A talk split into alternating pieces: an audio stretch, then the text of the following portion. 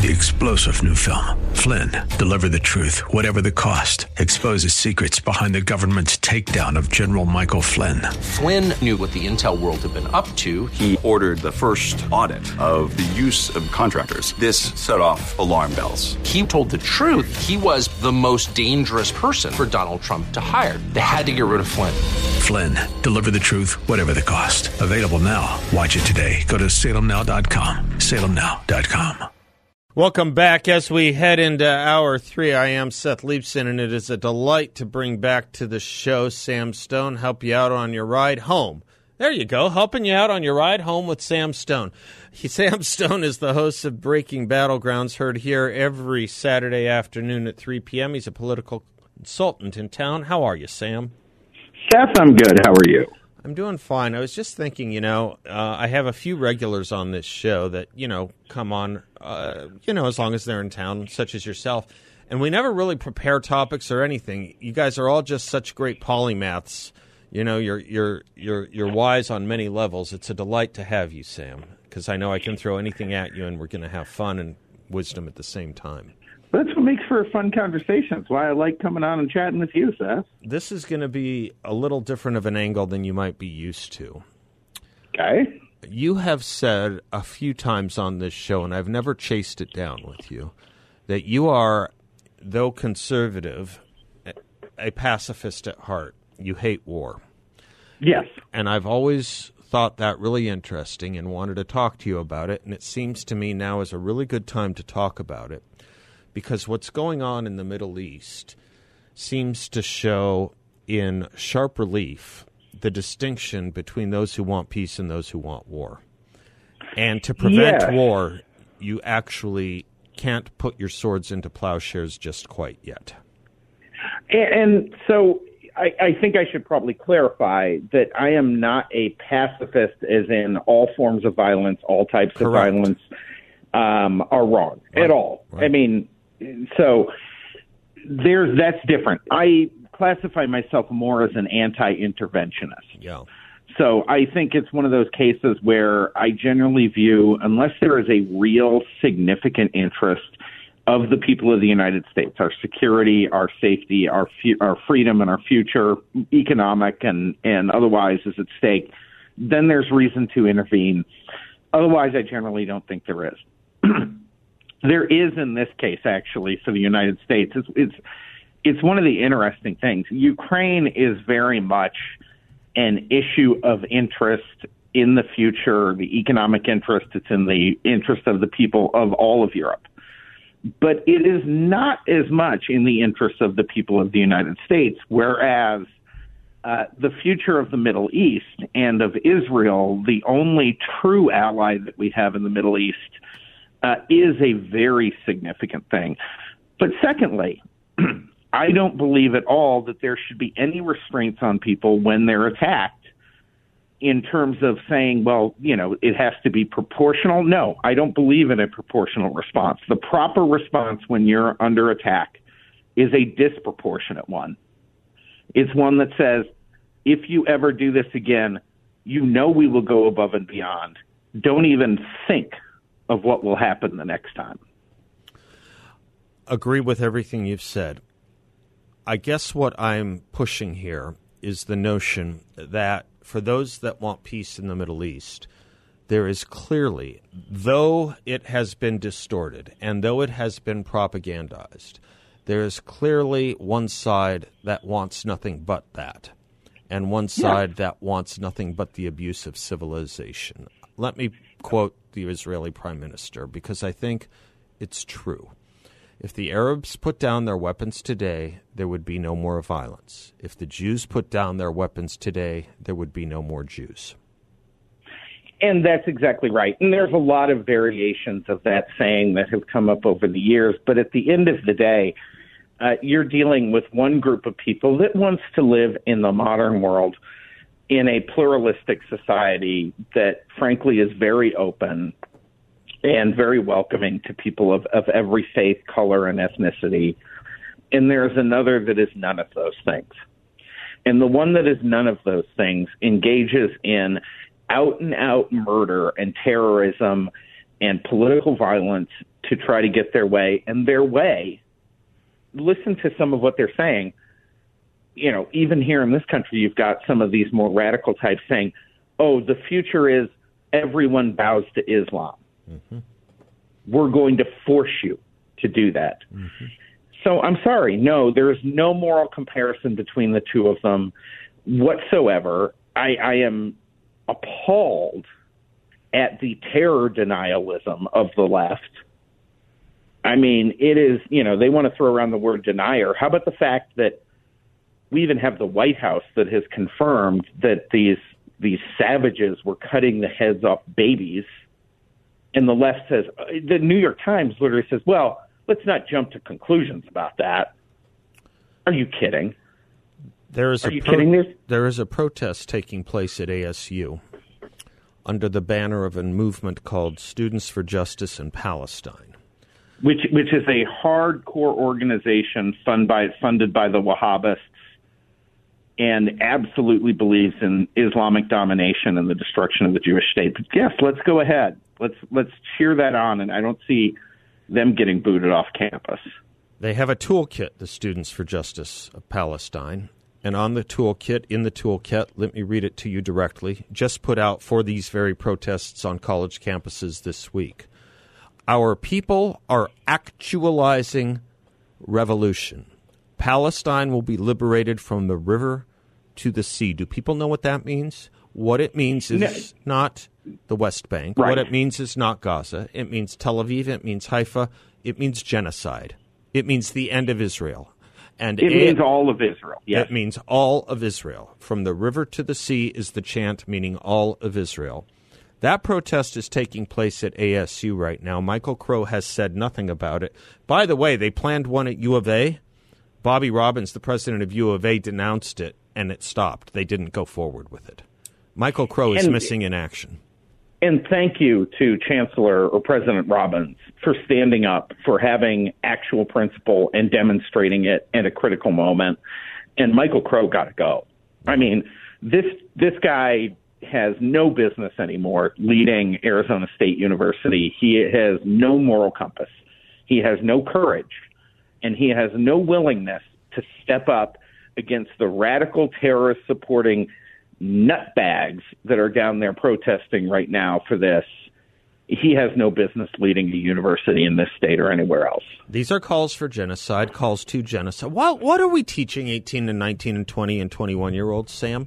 I mean, there's a quote in a story today over at there's a quote today in a story that Bram Resnick put up with a student who said Hamas represents the Palestinian cause, so we cannot denounce Hamas. Why? How hard is it for a student to not denounce a genocidal organization whose charter claims the moral high ground of genocide against Jews? How is this difficult? Well, it shouldn't be. But first off, I've talked about this before, but we now have multiple generations that have been deliberately miseducated on a social justice agenda. And they are deeply confused about things in the real world. They do not understand anything that they think they understand. So one of the things, you know, let's go down some of the things that they call Israel. They say it's an apartheid state. Right.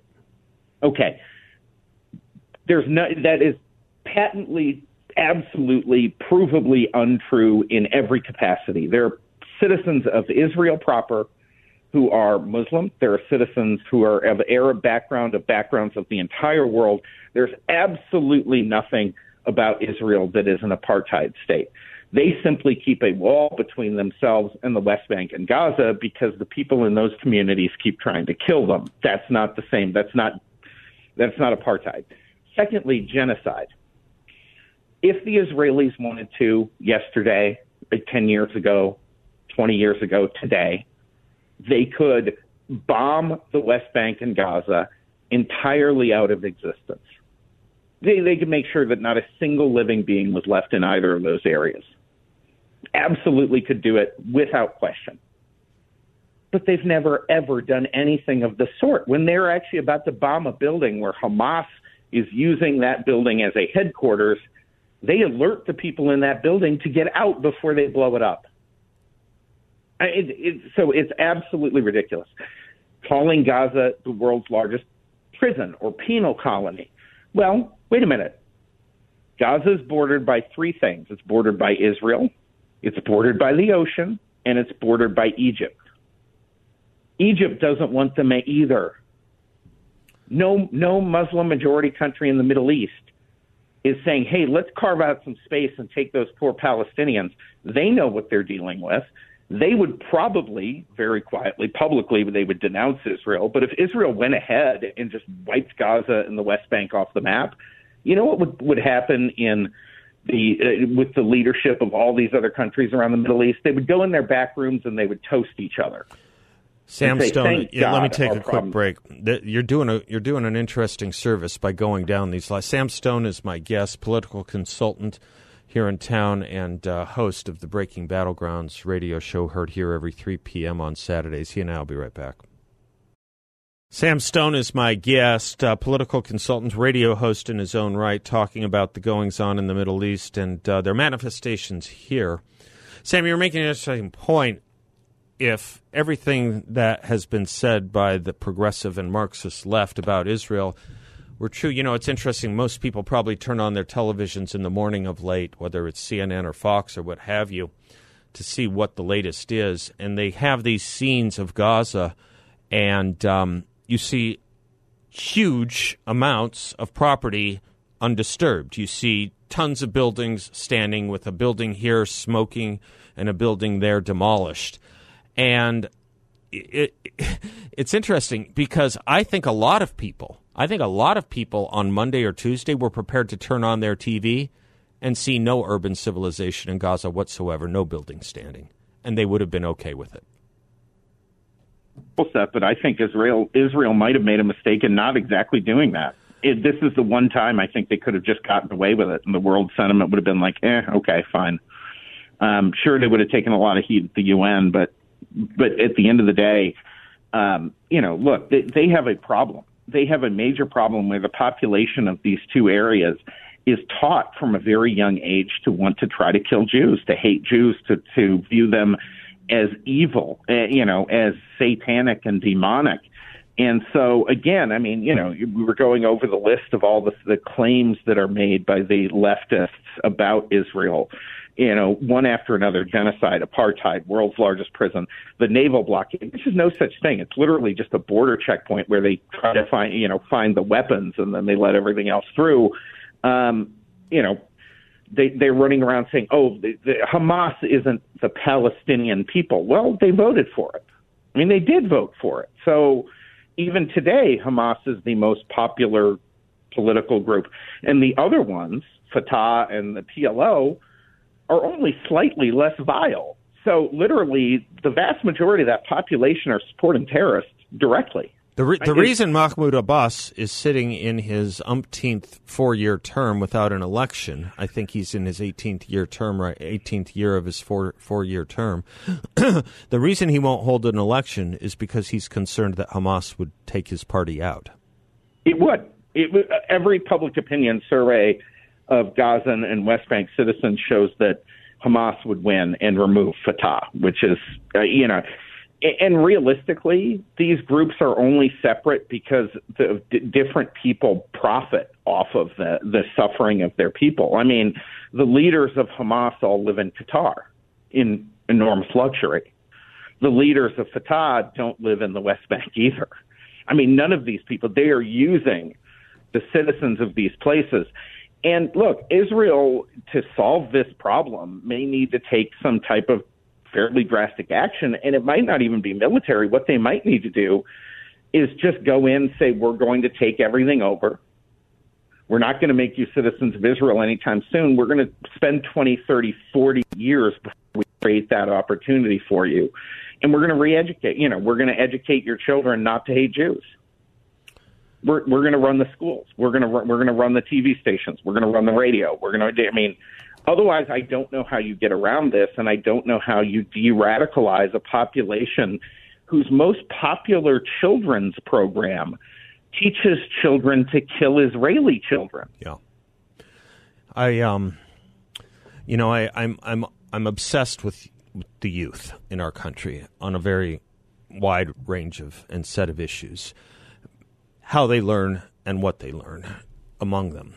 And it bothers me to no end that they are being miseducated when they hear, for example, Alexandria Ocasio-Cortez today state that Israel is engaged in ethnic cleansing.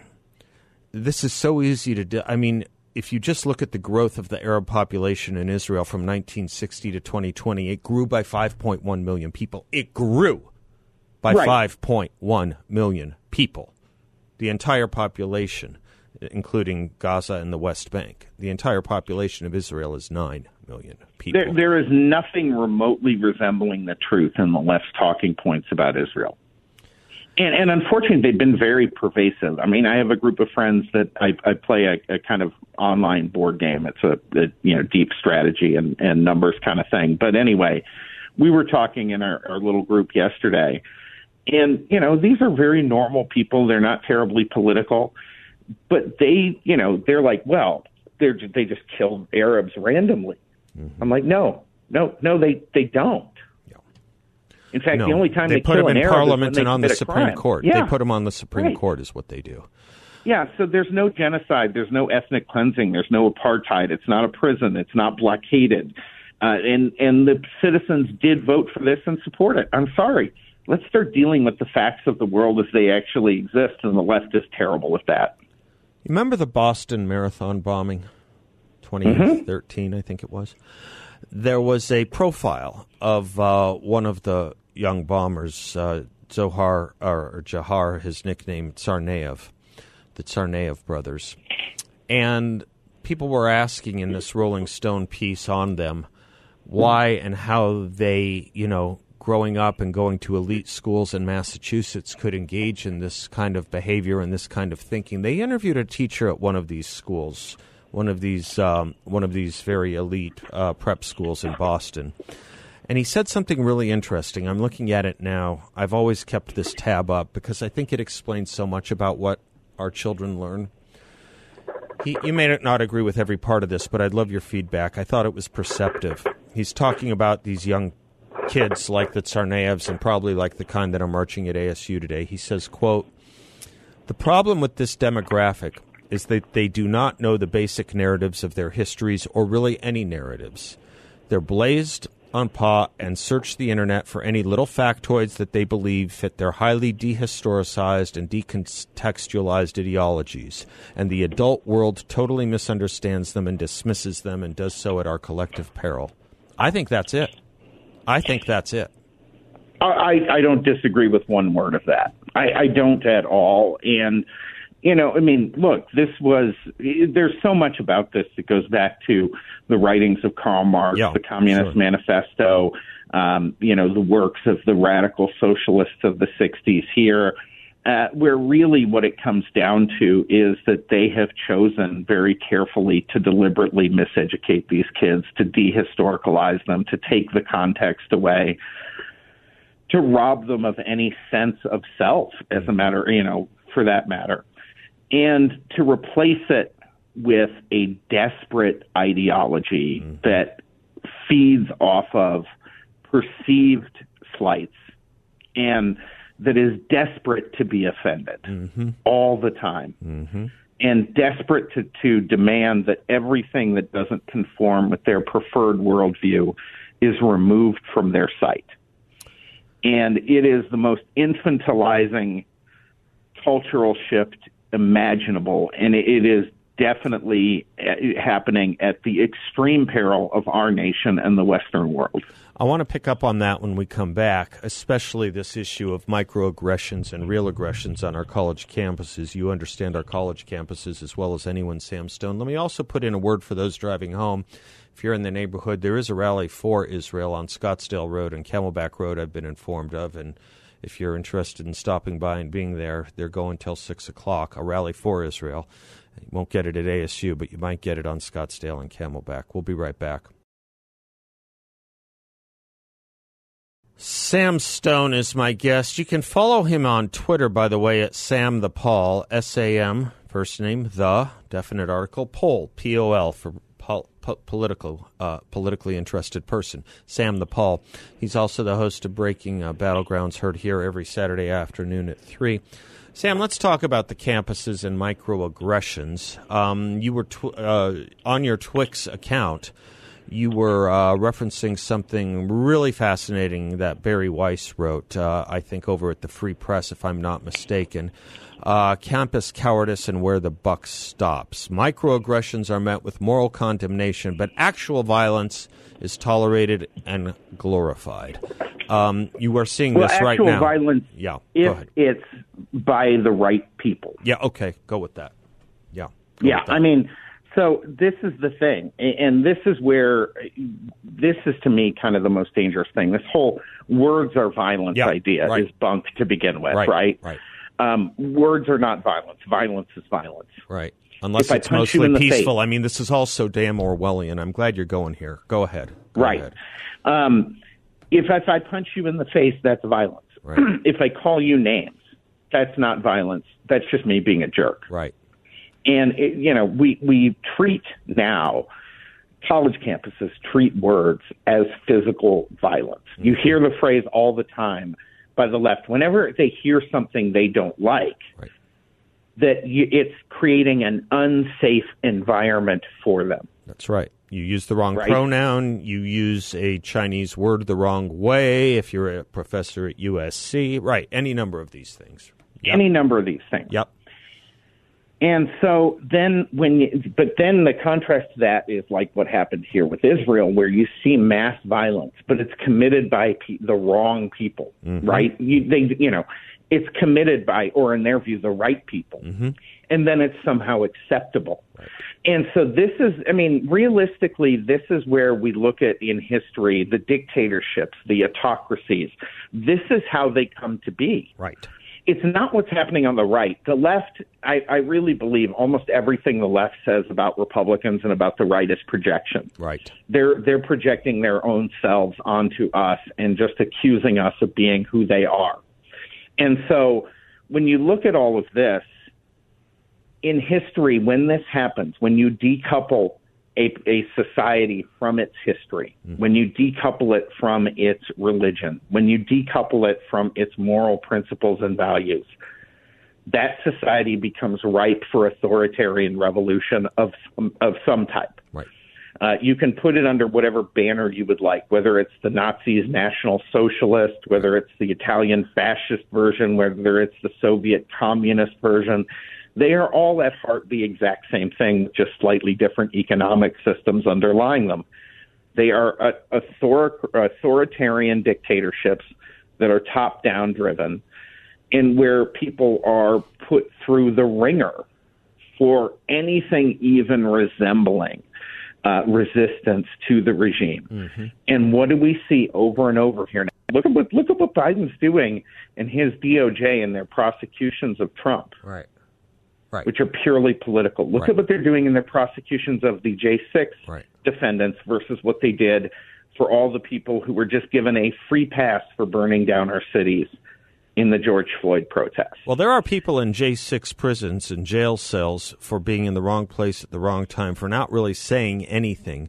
Meanwhile, the FBI is observing and doing nothing about students marching for genocide on our college campuses. Right. Yeah, okay. Just so we understand the dichotomy. The left is really leading us down a path that is historically very well trod, and it is mortared with blood. Mm-hmm. And that's how they mix the mortar for these autocracies.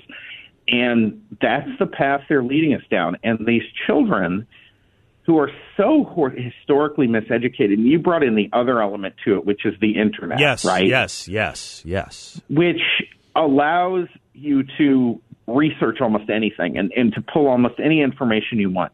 But that allows you to be very selective about the information. And this is a blindness that I'm not going to limit to the left. This is a blindness that happens on our side also. You bet. Is that, we have gone away from understanding that there are such things as universal truth. Right. And facts. Can we pick up on this on the other side? It's such a big issue. And you and I were it's actually a nice adjunct or coda really to the topic we were talking about last week, which was the blessings and curses of social media. Sam Stone and I will be right back. Sam the Paul on Twix. Breaking Battlegrounds every Saturday at 3 p.m. here. Be right back. Welcome back to the Seth Leapson Show. Sam Stone is my guest, political consultant, radio host. Sam, thanks for staying with us. We were talking about how young people propagandize and become propagandized. And it's a problem, as you rightly put, on the right and the left. And it's perhaps not just young people, though we're talking about them right now, just given the college campus situation. And you were about to validate what this one prep school teacher was saying in Boston about the Tsarnaev brothers. Is, you know, you can go, with a dehistoricized context going in, you can search the internet for tidbits of information that fit the narrative you want, but not necessarily are factual or historically accurate. Right? That's what you were saying. Yeah, absolutely. I mean, look, Seth, people go on the internet in large numbers these days and convince themselves, based on the information that's there, that the world is flat. Mm-hmm. If you can convince yourself that the world is flat, you can convince yourself of anything.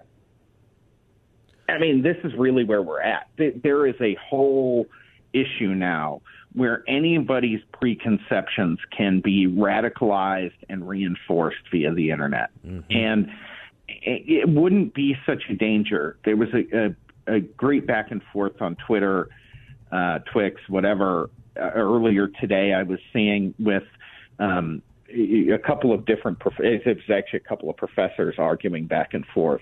But, you know, one of the points that one of them was making, or in a third person in the conversation was a journalist, and one of the points that one of the professors made, which I thought was really profound, is sure, the internet fuels a lot of misinformation. There's always been a lot of misinformation in the world. What's different today is that the New York Times, the Washington Post, and these others don't provide a counterbalance anymore. That's right. That's right. There is no counterbalance, right? Right. We can't go to the nightly news and see just an actual news program, a summation of the truth. You have NBC right to this afternoon denying a lot of what's going on in Israel. Right. Right. You know, so now these are just additional outlets for that kind of radicalized, very limited vision, and it's incredibly dangerous. It's incredibly pernicious. It's the lack of a good historical background, the lack of the ability to discern right from wrong or truth from fiction, all huge. And I think half the coin. The other half of the coin you were beginning to talk about with me in the previous segment as well, which I think is the weaponization of words. Like you were saying, this notion that words are violence. I keep a whole Orwellian growing list, Sam, because Orwell thought, and rightly so, that you can change words, you can change the world. That's how 1984 opens, isn't it? War is peace, yeah. Slavery is freedom, ignorance is strength. I have a whole list, and it starts with that speech is violence. How about the violence that we see before our very eyes is mostly peaceful? How about peacefully and patriotically marching is insurrection? How about this one?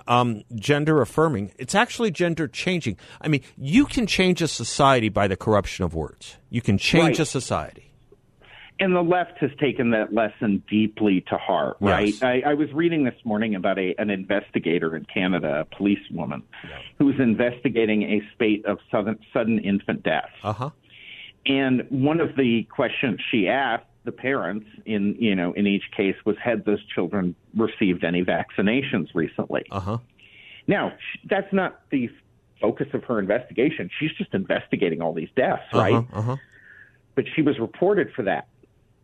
Demoted, taken off the – I mean, you know, they're trying to get rid of her because she asked the wrong question. Mm-hmm. And this is – when you combine that with the changing of words, right, with an ever-changing meaning of terms, mm-hmm. what you get is a society that is wholly dependent on authoritarian leadership to dictate what they can think and can do. Sure. And the reason for that is very simple. People will retreat to that as a defense well, look, if I just do exactly what they tell me, when they tell me, if I say the things they tell me to say, then I'll be okay. And, and I don't have to worry anymore that I'm inadvertently going to say the wrong thing and end up with, you know, the country prosecuting me and people coming down on me. And so that is how they gain compliance. And this is a really key time to not comply. And by the way, Seth, before we get to the end of this, and this is from, I've visited Israel a number of times. I have a lot of friends there. Let me pass this out. They said take the warning about tomorrow very seriously. Okay. So, folks, be aware tomorrow of where you are and what you're doing. Keep your eyes up and your head up. I think that's actually important. I don't know how much time we have left. But we got about 3 minutes. You can spend some time on this if you want. There's a call to world jihad for tomorrow. There's a call to world jihad. And we don't want to overstate it, but we don't want to understate it. No, Look, I'm not telling everyone to go arm up and you know, go out in posses and hunt down the bad guys. All right? Let's not get ridiculous. But just be aware that this, particularly tomorrow and then also the following Friday, you know, you just don't want to let your guard down in this situation. You do want to be aware, especially because one of the guests we're having on Breaking Battlegrounds this weekend, Anna Giretelli of the Washington Examiner, Homeland Security reporter, has been reporting a lot on all the traffic coming over the border that isn't coming from Latin America, that is now coming from the Middle East, from Africa, and a lot of radicalized Islamic countries. So there's a lot of people here. We don't know who they are. We don't know what their intentions are. The idea that there can and will be attacks here and elsewhere around the globe is extremely plausible. Well, let's take Hamas at their word and stop ignoring what they say is just so much boastful bragging.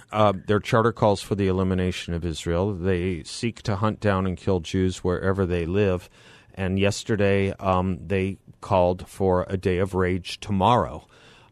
They called for a day of rage less than a week after their movement did what you said they were doing earlier, which was decapitating babies in front of their living moms so the mom could see it before they would kill the mom.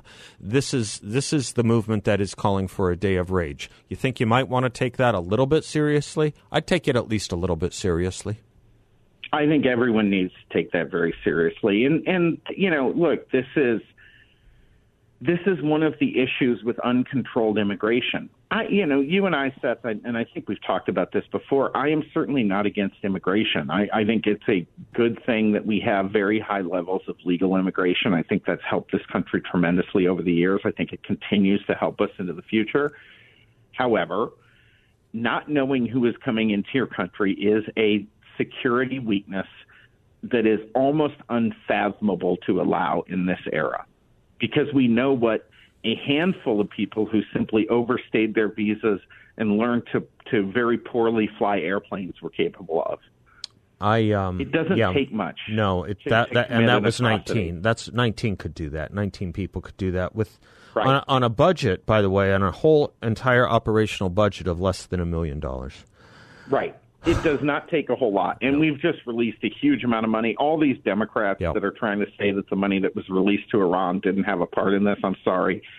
A, they don't know anything about economics or budgeting. Well, that's been clear for a long time. But B, just get out. That's the most absurd talking point there is. Iran is the globe's number one funder of terrorism, and when you hand them billions of dollars, some of that money is going to get spent on terrorists. Kerry said it. Lincoln said it, and you know who else said it? The president of Iran said it. Sam Stone, thanks, man. Sorry that it was a little bit more of a dolorous hour with you, but I appreciate your brain anyway. Thank you, sir. Nope, everyone out there, stay strong. Welcome back to the Seth Leapson Show. Portions are brought to you by our good friends at Y Refi. They're based on Scottsdale Road in the 101. You can feel free to stop by and visit them anytime you might like during working hours. They'd love to see you. They won't give you a sales pitch or ask you to sign a thing. They leave the selling up to me. What does Y Refi offer? They offer an investment in a portfolio with a high fixed rate of return that's not correlated to the Federal Reserve or the stock market. It's an investment where you can turn your monthly income on or off. You can compound it. Whatever you like, and there's no penalty if you need your money back at any time. No fees in this secure and collateralized portfolio from Y Refi. They are a due diligence approved firm, and you can earn up to a 10.25% rate of return. That's right, a 10.25% fixed rate of return. So do check them out at investyrefi.com. That's invest, the letter Y, then refy.com.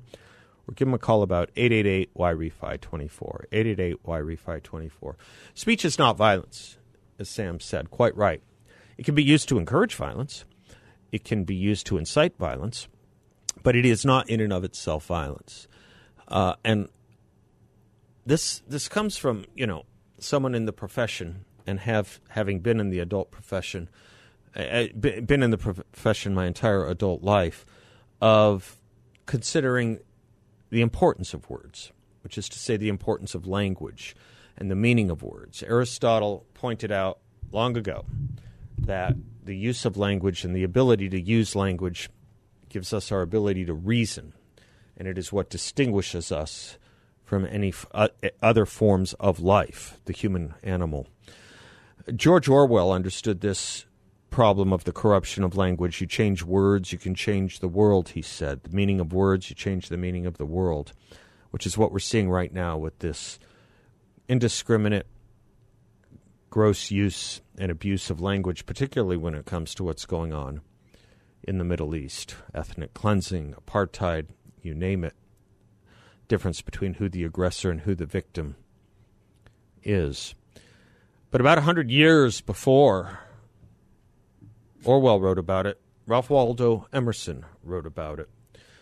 And he wrote in an essay that a man's power to connect his thought with its proper symbol and so to utter it depends on the simplicity of his character, that is, upon his love of truth and his desire to communicate it without loss. He went on to write, the corruption of man is followed by the corruption of language.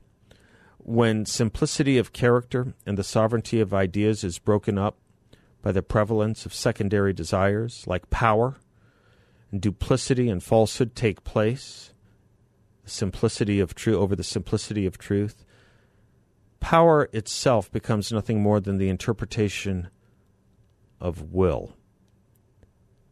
And old words become perverted to stand for things which they are not. It's a powerful point. The corruption of man is followed by the corruption of language. We are dealing with a lot of corruption here, folks, particularly amongst our propagandized and miseducated youth, which is the responsibility of our propagandizing adults. Until tomorrow, God bless you all. I'm Seth. Class is dismissed. 3-star General Michael J. Flynn, head of the Pentagon Intelligence Agency, knew all the government's dirty secrets. He was one of the most respected generals in the military. Flynn knew what the intel world had been up to. He understood its funding. He ordered the first audit of the use of contractors. This set off alarm bells. The explosive new documentary, Flynn, Deliver the Truth, Whatever the Cost, and covers the facts behind this scandal. Flynn told the truth. He was the most dangerous person for Donald Trump to hire. I find out the worst enemy that I'm going to face in my life is right here in America. They took my assessment and they wanted me to change it. I was like, I'm not changing it. They had to get rid of Flynn. With in-depth interviews, archival footage, and never-before-seen personal records of the man behind the headlines. I just felt like I was drowning. Flynn, Deliver the Truth, Whatever the Cost. Available now. Watch it today. Go to SalemNow.com. SalemNow.com.